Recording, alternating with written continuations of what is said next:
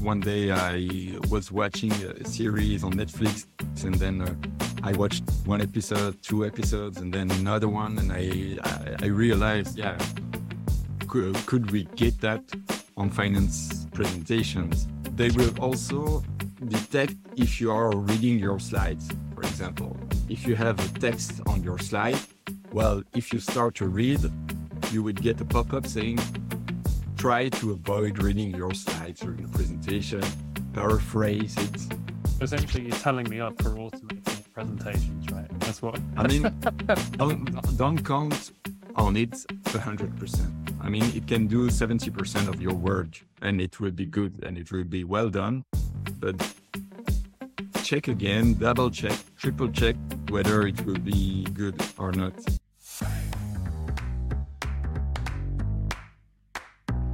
Hello, and welcome to Tech for Finance, where we help finance professionals leverage technology to level up their lives. I'm your host, Adam Schulzen, and in this episode, we're chatting with Soufyan Hamid, or Souf for short. Souf started his career at PwC, spent almost five years as a manager at Deloitte, and seven years at Proximus as a finance business partner and manager of strategic projects. Souf is now an FP&A freelancer, but also trains finance teams on how to improve their presentation skills. When he's not doing that, he's spending time with his daughter of eight and son of five, attending concerts and playing football, in his words, badly. And he also likes cooking and drawing Dragon Ball Z characters like myself. So, but before we start, if you like what you hear today, please remember to subscribe to Tech for Finance on your favorite podcast platform and on YouTube. And for more content, head over to techforfinance.com. Thanks for joining me today, Souf. Hello, Adam. How are you? Very good. Very good. As I say, not not bad for a Thursday today. Um, we've got the the annual company conference on Saturday, so I had to buy a tuxedo last minute, so I wasn't too happy about that. It's done now. I'd love to see it. Yes. Well, I'll send you a picture if you really want to see it. so, um, no, again, thanks, thanks for joining today. So, I was, I was keen to get you on because I'd I follow a lot of your LinkedIn content. And what I'll do after the the show is obviously I'll I'll include some links to to some of your stuff. Um, and it's it's very difficult to to describe to people that are listening on audio, but I just I describe it as very um, immersive. Um, there's a lot of humor in there. Um, and it's just it's just great content to to absorb, especially obviously if you if you work in finance or even if you just want to learn a bit more about how you can sharpen up your presentation skills. Eh? But um, no, over to you, Souf. Do you want to tell us a little bit more about, you know, because obviously you're now doing the freelance and the presentation stuff full time. Do you want to tell us a little bit of the story about when that came, why you decided to move away and start doing things for yourself? Well, uh, indeed, I, I, can speak about the this experience uh, on my side. Um, it's it, it, all started during the the the the, the, the pandemic period. I was rethinking about my career. And um, I thought about the time that I was working at Deloitte. You know, I was from one assignment to the other. I saw a lot of different companies. And I was comparing to the life I had uh, at, at Proximus. And I was not really happy because I understood that it wasn't really for me to stay in a company so long. I needed to see other uh, companies, other people, other teams, learn new businesses. And this is why I decided to jump into the freelancing so I could change environment every now and then. And that could give me the freedom also to develop uh, my other hustle, which is um, to help finance people develop their presentation skills. And and where did that? Why focusing on presentation skills specifically? What ah. what was it that drew you to that? Well, um, that comes from Proximus actually, because I was the typical uh, finance professional technician, really good at Excel modeling. Um, I was not doing much more than this. And so I remember the, the VP of finance at Proximus just told me what month after month that he did not understand my presentations. He, did not understand how I structured my slides, how I explained my work. And so one day he told me, yes, Soufyan, you're a technician and people in front of me won't be technicians. So you have to change that. And so this made a click. And at that moment, I decided to follow trainings, internal and external, to improve those presentation skills. And after those, those trainings, I realized, and a lot of people gave me the feedback that I was really good at it. But being good at it was also noticing that there was a lack and there was a need in the finance sector to develop these skills to make sure that a lot of colleagues throughout the world would benefit the same learnings I had at that time. And I suppose it helps your freelance work as well, doesn't it? It, it does because I that helps me to sell myself. Uh, uh, this is how you do interviews in in general. And for the moment, it's true that as a freelance, I'm free to do a bit everything I want. And uh, the last project I've had since some month now is a full-time job as head of controlling for Belgian company. And that helps me there because indeed it's an old company in which people do not have, are not used to uh, finance people developing presentations that are more similar to what marketing does and what generally finance does. And uh, I do get good feedbacks on it. Yeah, and it's interesting that that crossover between sales and marketing. And um, by the time this comes out, um, you know, Souf and I were talking about a video that I'm posting tomorrow on LinkedIn, um, specifically about finance business partnering, but that refers to treating your internal team as customers, right? So, so there is there is this theory that you know everybody is somebody that will get value in your service, right? Yeah, the I mean, when you when you see your internal team as clients, well, you you have to treat them as such because you you never know what what they will become in the future. See, for example, today I had people working for me at my client. I have a team of four people. Maybe in five or 10 years, those people will be finance managers, finance directors somewhere else.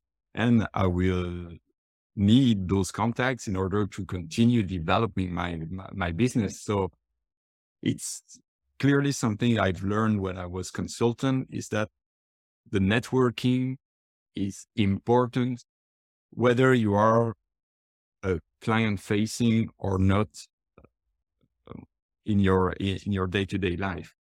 Yeah. And and so the people that yeah, so for the people that aren't client facing that are a little bit more introverted, so so maybe um they'd consider themselves a bit less charismatic than a salesperson, for example, you know, and some people are a bit scared about opening up and making themselves more visible, shall we say. Mm-hmm. So one one of the posts that, that I saw from you was um, some people send their reports via mail or Power BI, others dare make a presentation out of it. Which of these two will get promoted? Which is very valid, but I suppose if you were giving advice, there's two parts to this question. So the first part is how can people build that confidence to say, no, you know what, I am actually going to present this. And then the second part of that is how do you know what sort of content is best delivered as a report and which is better as a presentation? Well, um, for the first part of, of, of your question, it's it, it's difficult to to to tell uh, people that are shy, introverted, that don't want to to to be in front of other people to to do it. But the hard truth today is that if you're not seen, you're invisible, and that might work up to a certain point. You see, somebody who's good technically, but not in presentations, not in making an impression. Well, they will evolve maybe as a senior, maybe as manager. It becomes difficult to be a director, but you, you see the, the, the world of finance in LinkedIn. Everybody wants to be a CFO. If you want to be a CFO, well, you, you have to develop those skills, introverted, extroverted. It doesn't really matter. You, you know, you will have to, and this can be trained. You will never completely forget your nature, but this can be trained. And as much as you practice, you will get to a result better than what you had in the past. So it's an advice I give, of course, because the, the world is what it is today. If you're not noticed, well, it's almost like you didn't exist. So this is something that these kind of people have to realize if they want to evolve. And I'm not really saying that you absolutely have to be a, become a CFO in your life. You do not even have to be a director. If you're happy where you are, this is what's the most important. Um, the second part of your um, question was, uh, can you remind me, maybe? Yeah. So the LinkedIn post was um, send a report via mail or Power BI. Others there make presentations. So when you're thinking about what types of content des- deserve, say an email or just a, a link to a Power BI dashboard, or what sort of content requires that communication. How do you think about that? Well, it's if it's only informative, it doesn't really require a presentation. If you just have to give information, well, you don't need this link, you don't need this presence, you don't need this contact with the other people. But when you have to convince, influence, or even facilitate a discussion, then a presentation will be better because you will not let a decision be taken without your input, without your insights, and without you directing uh, where the dis- discussion should lead to. So this is why I make this difference. And a lot of people gave me feedback about this post. Uh, but it's true that giving your report, giving a mail is not bad as such, but you will lose the opportunity to make an impact. Yeah, I, I totally agree. And it comes back to that building influence, creating an in, impact, as you say. Mm-hmm. Um, so that, thanks for thanks for breaking that down. And and just whilst I'm thinking about it, so a, a lot of, and I suppose it depends what systems you, you use, right? But the standard, you know, profit and loss balance sheet management account type reports, right? Um, they're the sort of informative reports that might not always need um, some sort of perspective unless there's some sort of drastic change, I guess. I guess what I'm, I'm driving at there is it would be nice to think that we're not reliant on Excel for that sort of stuff and we can get to the point where it's automated and, and sent out automatically. So the point there about Power BI, from from what you've seen, is there still a bit of a is there still a bit of a learning exercise with stuff like Power BI? Because a lot of people still prefer, or just, you know, just send me the Excel report. They don't necessarily want to, you know, log into a dashboard link, especially if they don't necessarily understand the dashboard. So what's your perspective on categorizing information? You know, what is a good use case for Excel? What is a good use case for, for Power BI? For me, Excel is a tool to work upon the data, not to report it. Okay. Power BI is excellent as a dashboard, as a report, as information you would give. And if you're really excellent, you can even make some simulations in Power BI. I'm not that far. I, I know a bit of DAX. I know a bit of, uh, of how to build uh, new measures and that depend on the slicers you selected.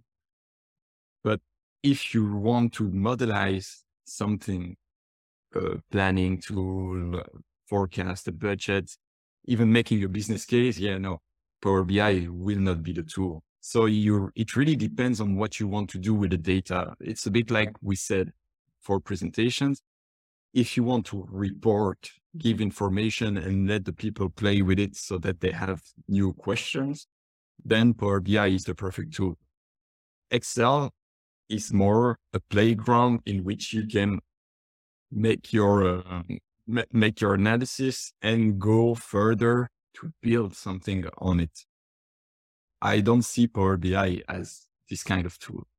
Yeah. Okay. And of course, you you can of course set Power BI on top of spreadsheets. So of course, yeah. so you do the building in Excel, and you can you can visualize it with with Power BI. The, the the reason I ask is, you know, my business itself is is evolving, you know, and I've, I've been having more and more conversations around um, tech stacks because with with software evolving, you know, I mean, years ago there used to be a, a case to say, right, well, you know, we're going to get rid of all of our spreadsheets and we're going to go for an end to end ERP system. But actually, there's a lot more companies now that are taking more of a modular approach, especially in finance. You know, so everybody knows that an ERP system is only going to go 75, 80% of the way to tackling all of your requirements. And as you mentioned there, you know, there's very few ERP systems unless you're spending six or seven figures that will do all of the advanced modeling, you know, the budgeting and planning and all of those sorts of things. So we do get into a scenario where you've got a core finance platform, you've got an FP&A, FP&A solution that you use for, for modeling, you've got your Power BI. Um, in my world, um, as is for, for you for your own business as well, there's a there's a bit of CRM. You know, where are we getting customers from? Where's the revenue coming from? Um, there's a bit of the finance stuff in the middle, but then there's also stuff like um, customer service and support. And if you are taking that modular approach when you've got information in all different places, sometimes the only way to bridge that is with something like Power BI.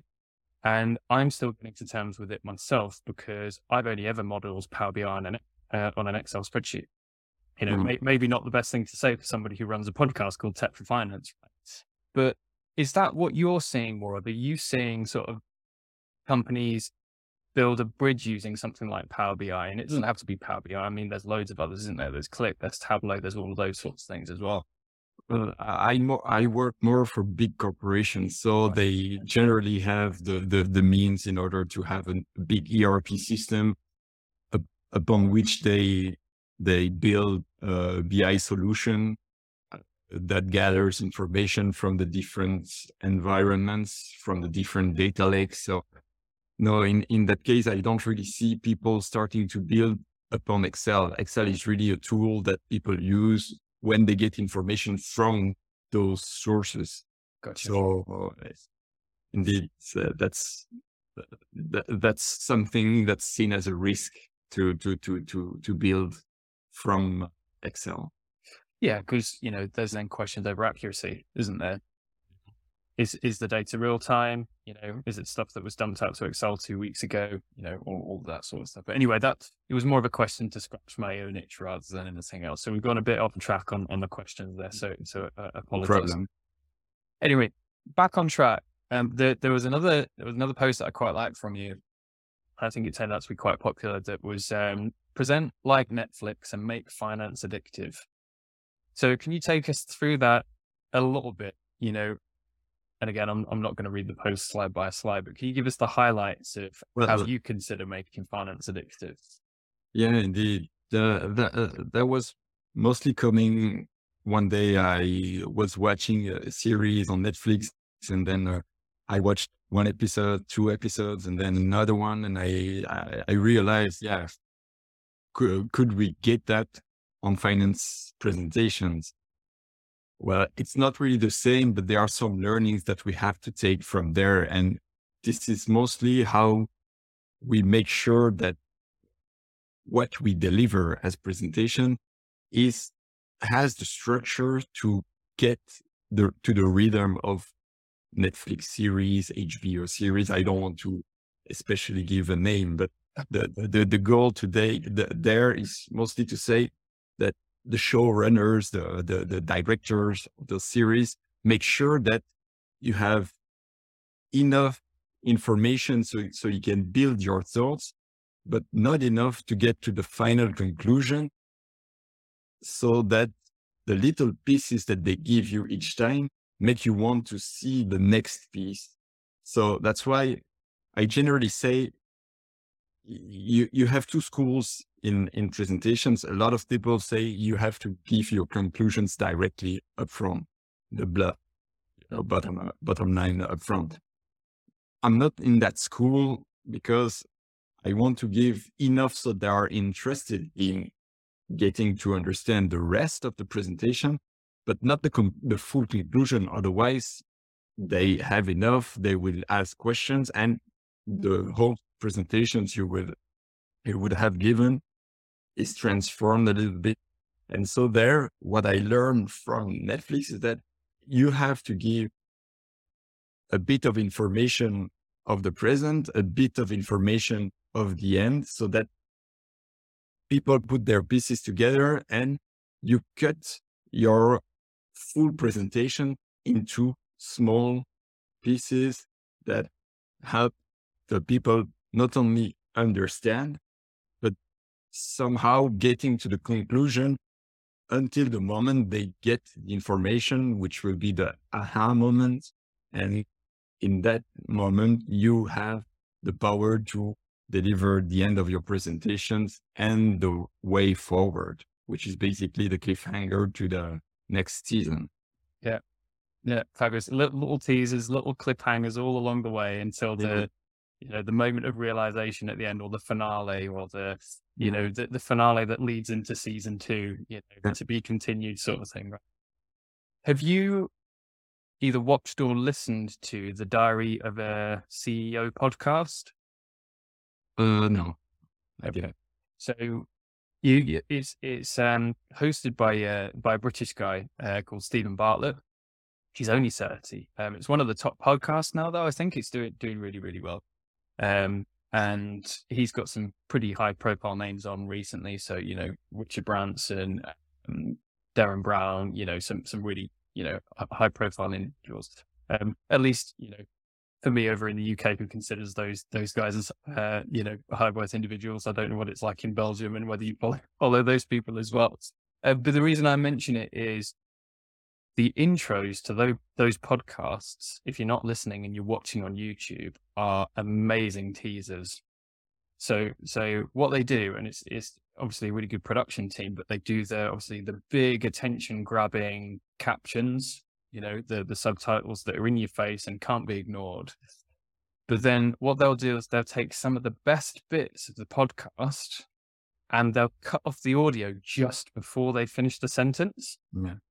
And it's all merged into it's almost like a movie trailer, but for a podcast, you know, but it is focusing on that. You know, if you don't watch the whole thing, you're not going to see what they said after that moment of, oh, we've just cut you off there you know so yeah do definitely check out the, the youtube i'll send you yeah. the link after the fact and i'll put it in the show notes as well um it makes me giggle actually because um i don't know how he does it but a lot of the people that end up on his podcast end up getting really emotional and crying so i, I don't know whether that's deliberate or not it's it's quite an engaging podcast if you want to listen to it but anyways we digress a lot bit making me cry today huh? so what what do you think um so, so let's imagine that you've got got your data and you've determined that this is something that we want to present instead of, you know, giving a Power BI link or sending it on the email. What do you then think about next? So what building blocks do you use to take that data and then convert it into a format that you'd consider to be engaging to your audience? Well, the, first building blocks is, of course, the analysis because you have your data, but you will not just throw data to uh, to to to your audience in a presentations in a PowerPoint slide. You have to make an analysis. So there, I will not really give a lot of information on this because the the the, the principle is at that moment to go into detail in order to understand every single line of your analysis. But then you have what we call the getting the signal from the noise. So you will have hundreds of variances from one product, one region. So here the ability is to be a- able to determine what's important, what matters. And there are two things you have to know for that is first, is it um, important in terms uh, of quantity or in materiality? And the second one is, is it actionable? If you have to report it to an audience, well, they have to be able to do something about it. Otherwise, it's just information. So those are two things that we, that you have to, to, to know. The second building block is from that, you have to create your big message. What do you want people to remember when they go out of the presentation? What's the single sentence they have in their mind? And to do that, you have to, to, to, to be able to tell them what, uh, what's the impact for them and what they can do about it. So that's all in the message preparation. And then you have the biggest building blocks, which is the preparation. So you have your big idea. You have to know the steps that you have to give during the presentations. There is important to remember the Netflix, Netflix thing that you have to give small blocks of information that will build their understanding and their implication into the storytelling. And then you have to prepare, of course, your visuals, your uh, slides, so that people will have some visual references so that they remember better what you are going to say. And then the last element of preparation is something that not a lot of people do is rehearsal. Mm. So you have your message, you have your presentation, you have your storytelling, you have your visuals, but you have to train. You have to practice again and again so that you are ready for the moment they you will deliver your presentation. Don't do that for every single presentation. I mean, they have to to to to be of a certain importance so that you invest time in that. But it's important to practice and rehearse and there are many ways to do that today. Just take a camera ask people to attend your present your your training your presentation. But you can also do that with powerpoint today because there is a rehearsal coach. So there are ways to to do this so you can be as ready as possible. And then you have the last building block, which is actually the delivery of your presentations. You are in front of your audience. You are there, but you have to know how to behave, how to look at people, how, how to, to speak in terms of pace, in terms of wording. So this is the last element that will be part of your presentation. Thanks for that. Thanks for that. And I'll do what I'll do is I'll do a step by step in the show notes afterwards. I'll, I'll, take all of those good bits and I'll I'll put them into you know yeah, look, sure. easy to digest nuggets so that people can take that framework and and apply it to, to their own presentation. So so thanks for that, Sue. Um, another question because I've not used it. So you mentioned the PowerPoint rehearsal tool. Mm-hmm. What does it actually give you? Does it just give you a recording? Does it give you information on pacing, timing? What does it do? Well, uh, it, it, gives you all of that. It um, it helps you understand your pace, so the hun- the number of words per per minute, the number of words per second, or something like that. But it also contains some intelligence. They they will understand the filler words, so as much as possible, try to avoid mm, uh, the everything that's something you want to use in order to avoid silences, well, they will detect it. Of course, it depends on the language. I mean, the normal language of Microsoft is English, so they will be better when it comes to, uh, to, to using English, but they will also detect if you are reading your slides, for example. If you have a text on your slide, well, if you start to read, you would get a pop-up saying, try to avoid reading your slides during the presentation, paraphrase it. So, and when you end the recording, then you get a full report where they will give you advices, recommendations. They will tell you what you've done good, what you've done wrong. So it will not detect the body language. It will not detect the eye contact. It's not that developed, but at least in terms of speaking, it's already a good, good.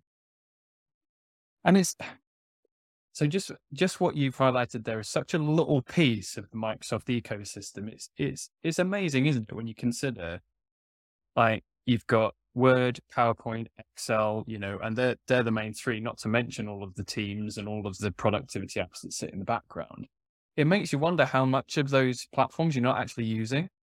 Because as I say, what you've explained to me there is probably gold dust, you know, and, and I've just ignored it because it's just come up with a prompt saying, Oh, do you want to do a bit of a rehearsal? And I'm like, no, not now. I don't have the time. But you only know what you you know, don't you? Um so what, what I usually say, um, today, a lot of people say they don't have time, but the thing is, the more you, you, you know how to use those tools, the less time you will lose. It's the same for Excel. It's the same for PowerPoint. It's the same for any other tool. If you take the time, if you invest time, it's really to see as an investment. If you invest time to learn how to do things with the tools we have, most of now, most of us, you will save time in the future. And here that's true that this rehearsal coach, the time you take to set up a meeting room with colleagues that won't come, don't want to come. So it might take too much time. So indeed, I understand that people don't want to do it, but you're in front of your computer all the time well, uh, when you work in finance. So you you have the opportunity to use what you have in front of you. It will take 10 minutes, 15 minutes stop, but at least you will have tried. And that's something that will help you definitely to build a better presentation. Yeah, and, and I always use the it's it's a cheesy comparison and it's it's a it's a sports analogy.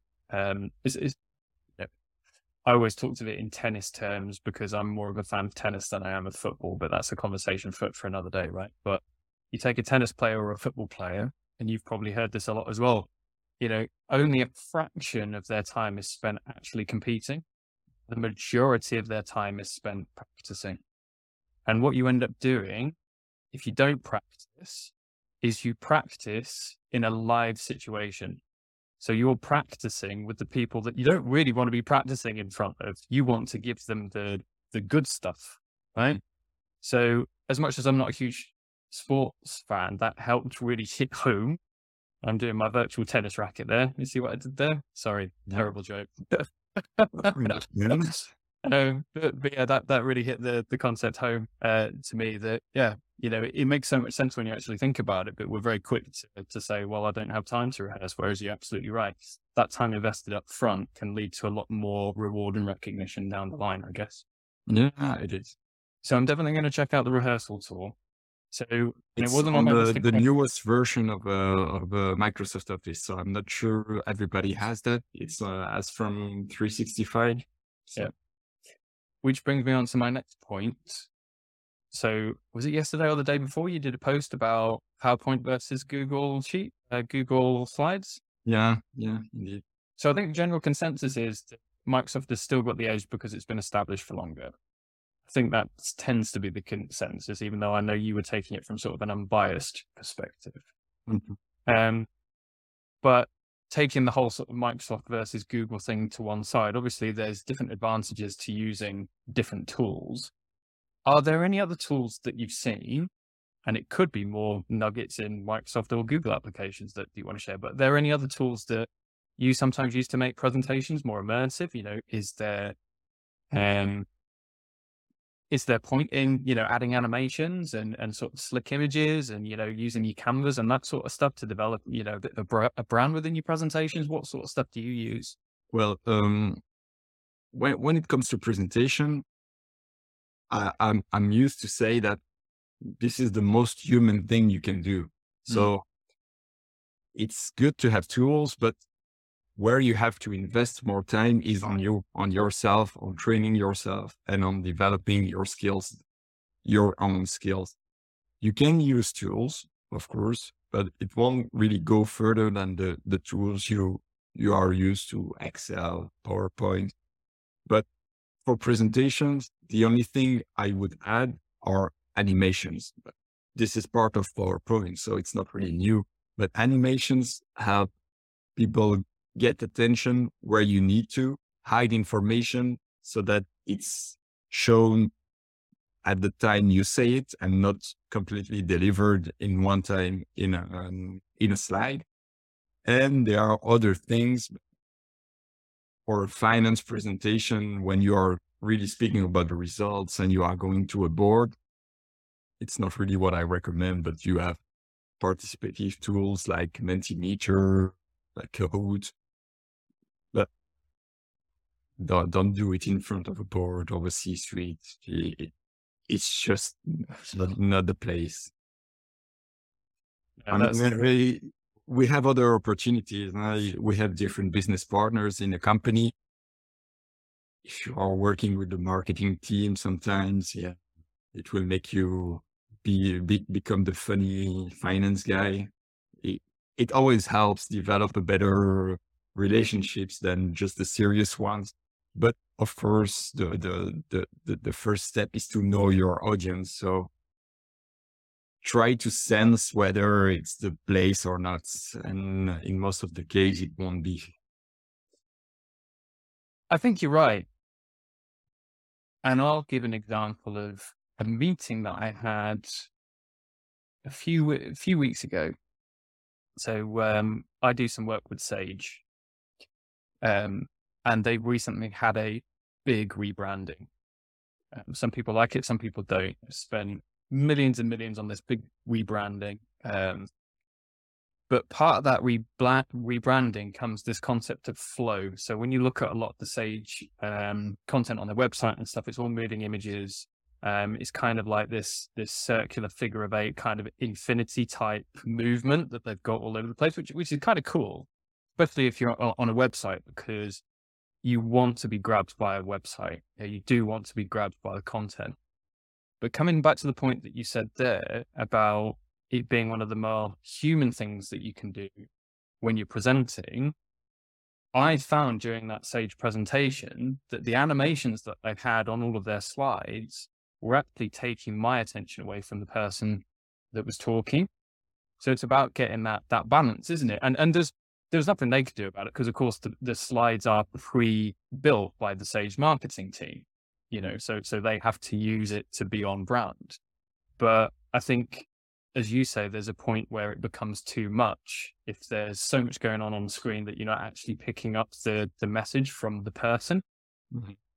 Yeah, no, really, uh, it's really what I recommend when I speak about animations is that it's good, but you have to be simple and sober.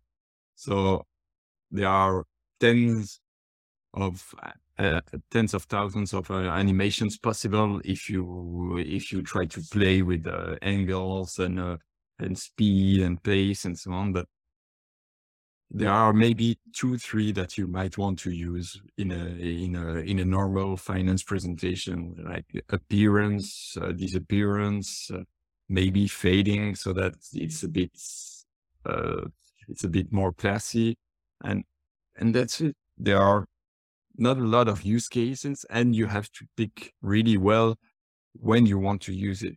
The typical moment I recommend to use it is, for example, if you have a list, don't put the list directly on the screen, just point by point so that people listen to you, but they don't pay attention to the screen. Just when the moment uh, the, the sentence appears, then they will directly pick to you because there's not much to read. And they will be uh, back to to your speech. They will be back to listening to you. So here, stay sober, stay simple. Hmm.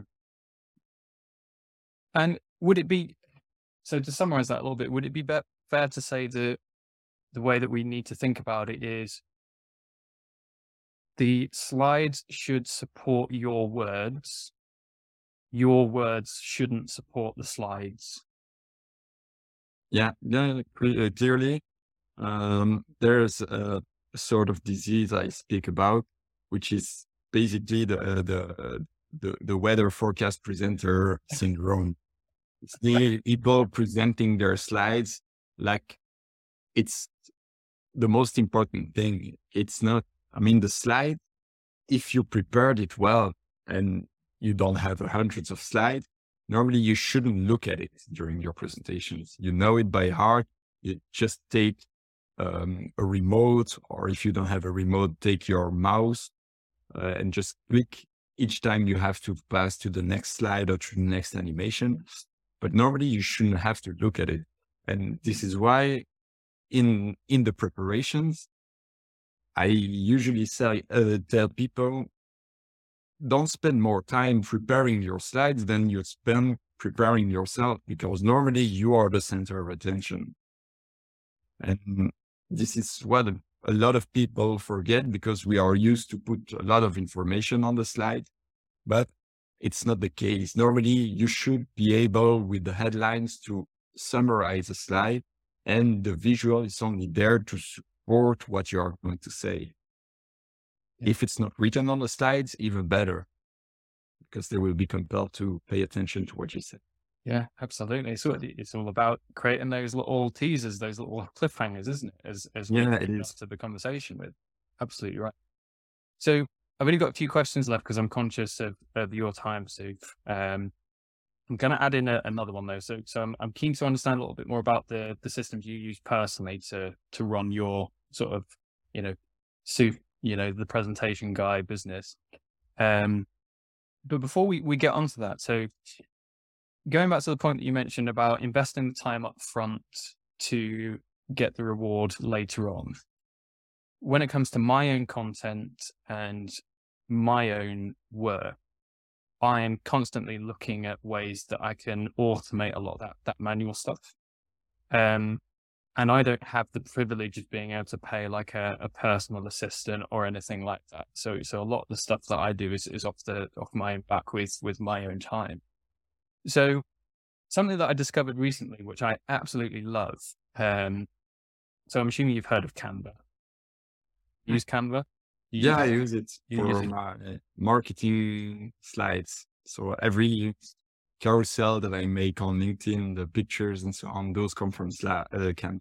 There we go. So specifically about the carousels on Canva, and for anybody who doesn't know Canva, it's it's basically like a complete online marketing brand toolkit. So you can log in, you just say, "Oh, I want to create, you know, a LinkedIn post," and it give you templates, and you can do whatever you want. Anyway, I'm not gonna not gonna sing Canva too many praises because they're doing pretty well, and I don't think they need probably don't need any more business. But it's a really good tool, right?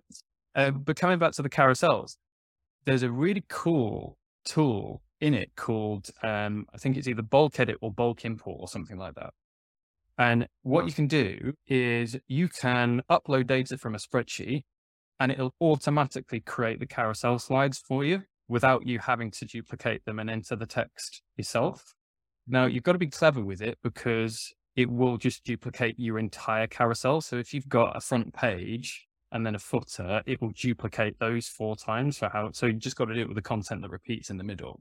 Mm-hmm. But that's a game changer because if we're doing like 11 tips to or seven steps to or whatever it happens to be, just put all of the, the, the content into Excel, click a button once, and then it will generate the entire carousel for me. So that's a bit of a game changer. I love that. Mm-hmm. But the reason I mentioned that is I have seen mentioned somewhere, and I, and I don't know whether it's Power, I don't know whether it's another tool whereby a presentation tool will now use AI to build the slides off the back of your text. And, and the reason I ask that question is because in the way that I work is I think in terms of text, headings, subheadings, and bullet points. Mm-hmm. So I find it very difficult working from slide to slide producing content. I find it much easier just writing as though I were writing in a Word document. So, do you have any experience with tools whereby you can essentially say to the system, here's my text, populate the slides, or do you still think we're really early and the systems that do that are pretty rubbish at it? I mean, if you do that, you have to be really organized in your head. So uh, you, you really have to have a good structure before starting beforehand. And you want, you will lose a bit the artistic way, uh, the artistic part of making a presentation. Yeah. And in finance, we do not have a lot of opportunities to be creative. So I understand your point, but completely automating, I wouldn't do it because you also, when you prepare your slides, have to understand the, the, the human perspective when they would see the slides. Typically in a, in a carousel, for example, you have to change the color every two, three slides in order to, to, to, to retain the attention of the viewer, change a bit the structure, change a bit the, the coloring of your, uh, of your wording. So you can automate part of it, but as much as I do for carousels, I would do also for a finance presentation in which I try to change what I see that would not work. So I observe it as I was completely in the audience without having presented. Because most of the time, when you prepare something, you don't see the flows in it. And this is what happens when you, for example, automate fully a presentation. See, for example, if you have um, a PowerPoint link to Excel, you can automate it. You can every month, you can use the same presentation and just make sure that the figures are automated. The text even can be automated, but then not only will you not tailor it to the uh, to the situation you will present, but you lose the fun part of being a creator once in a while. So essentially, you're telling me up for automating the presentations, right? That's what I mean. don't don't count on it hundred percent. I mean, it can do seventy percent of your work, and it will be good and it will be well done. But check again, double check, triple check whether it will be good or not.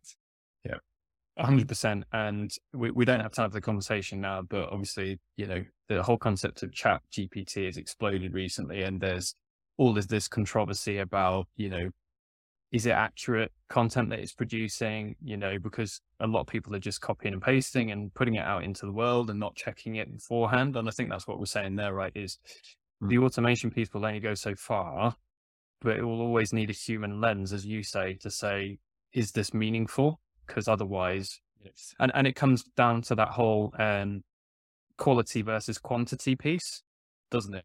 You know, I could auto generate 12 carousels using bot generated text, you know.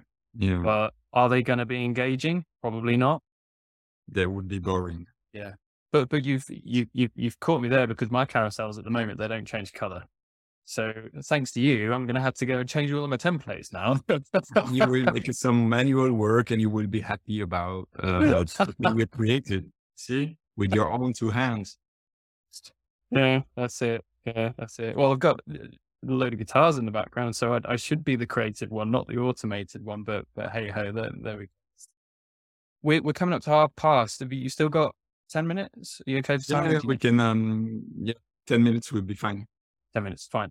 So the the last two questions are um technology that you use at the moment, and then your, your favorite tech. So so they're they're the only two. So I was curious, and I think I I, I dropped you a, a, LinkedIn message about it, but Notion.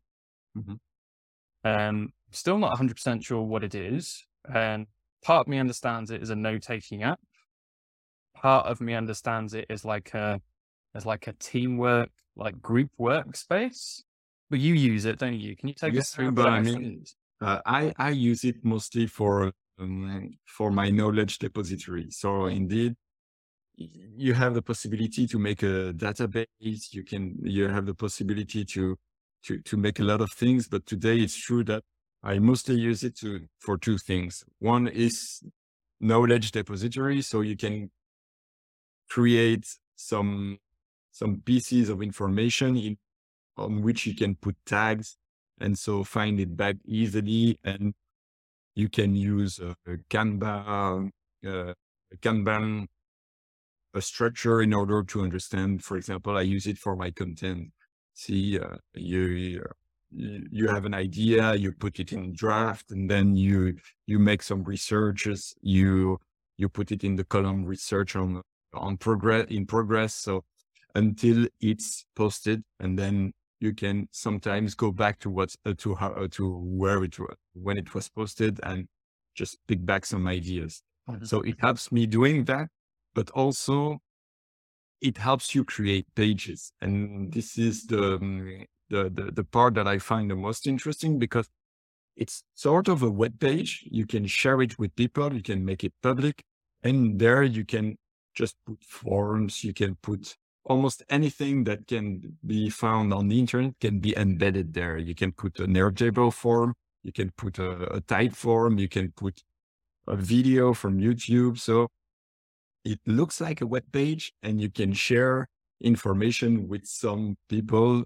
ideally in your team, but also outside of your team. Uh, but I think that I use like maximum 20% of the features possible in Notion. So I'm not really a professional in there. And even their database system, I find, I find it complicated. It mm. doesn't really work all the time. So when it comes to database and information keeping, I prefer to use Airtable. Okay. So it, it does look more like a spreadsheet. Yeah. And so people are listening uh, that are listening have got a use case. Um, Souf used one of the Notion landing pages for his New Year video, where we all got together to say Happy New Year. And the way that that was set out, and it worked really well, is is on the left. Um, there was a there was a video of you essentially explaining, you know, this is what we want to do. Here's a good way of doing. It.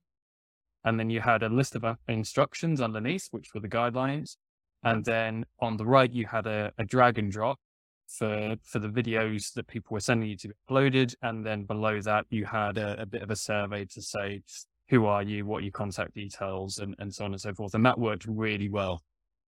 It's really yeah. No, Notion is good because it's completely free. You can put everything and you can structure it the way you want. You can just drag and drop items from one place to the other. So, for example, my box in which I had the text, I could just move it to another place. And it's really flexible to, to, to use. So you don't have to, to, to, to lose your time creating a web page, knowing about HTML and all, all those uh, languages. It's, it's really working well. So it, it does the job. Very good. So you've got Notion, Airtable. Are there any others that are important? I, I use some, some Zap, some Zapier sometimes when, uh, trying to automate some uh, some stuff. For example, well, I wanted to share um, a template on my web page to gather the emails, to gather the information, whether they wanted to or not to get the newsletter or not. And um, yeah, I used I used it for it. I think I could spend more time when I will have more more developed products because more um, for the moment I'm more in in B2B so I'm not really using a lot of internet connections to do it, but uh, when I have a a B2, B2C product, maybe I will have to spend some more time automating my work. Very good. Very good. So last question then before you can tell people more about where to find you is, and it doesn't even have to be work related. So is there a gadget, an app that you use every day that you just couldn't live without?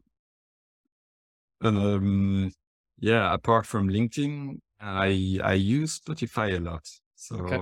I listen to music uh, when I'm in the car, when I'm preparing food, when I'm even when I'm working, and when I have my kids. Also, I have to suffer the um, the, the the kids songs or the the, the stories. So, but definitely, uh, Spotify is the the app I use the most. Very good. Favorite band? Um, not really. I have, um, I'm quite eclectic. So, uh, but I, I, I do, I, I, I do love uh, rock music. So, uh, Metallica, all those kind of stuff. Very it, good. It, it does the job in the morning. A man after my own heart, getting psyched up on a on a bit of rock and metal in the morning. No, perfect, fabulous stuff. So, where can people find you, Souf? LinkedIn. I'll put your profile in the show notes. Yeah, definitely. This is where I spend most of my time on LinkedIn. Um, I have a website, but it's not really used a lot. So it's uh, soofbp.com. And yeah, I have a YouTube channel which can have some more uh, content. in in the future, but for the moment, it's quite uh, it's it's quite calm. So don't go there too much. No, perfect. So, so as I say, um, as I mentioned at the beginning, I'll, I'll also put some of Souf's um, LinkedIn posts on the show notes. Um, some of my favorites on there. There was a really good one today about responding to questions. Mm-hmm. So that's a, that's a, little teaser for people to look at after the show. There we go. We'll leave that cliffhanger there. Um, and then all of the other stuff that we've been talking about today, that, that will go in there too. But uh, no, we really appreciate you coming on, Souf. It's been great speaking to you. Thanks for inviting me. Thanks ever so much. See you later.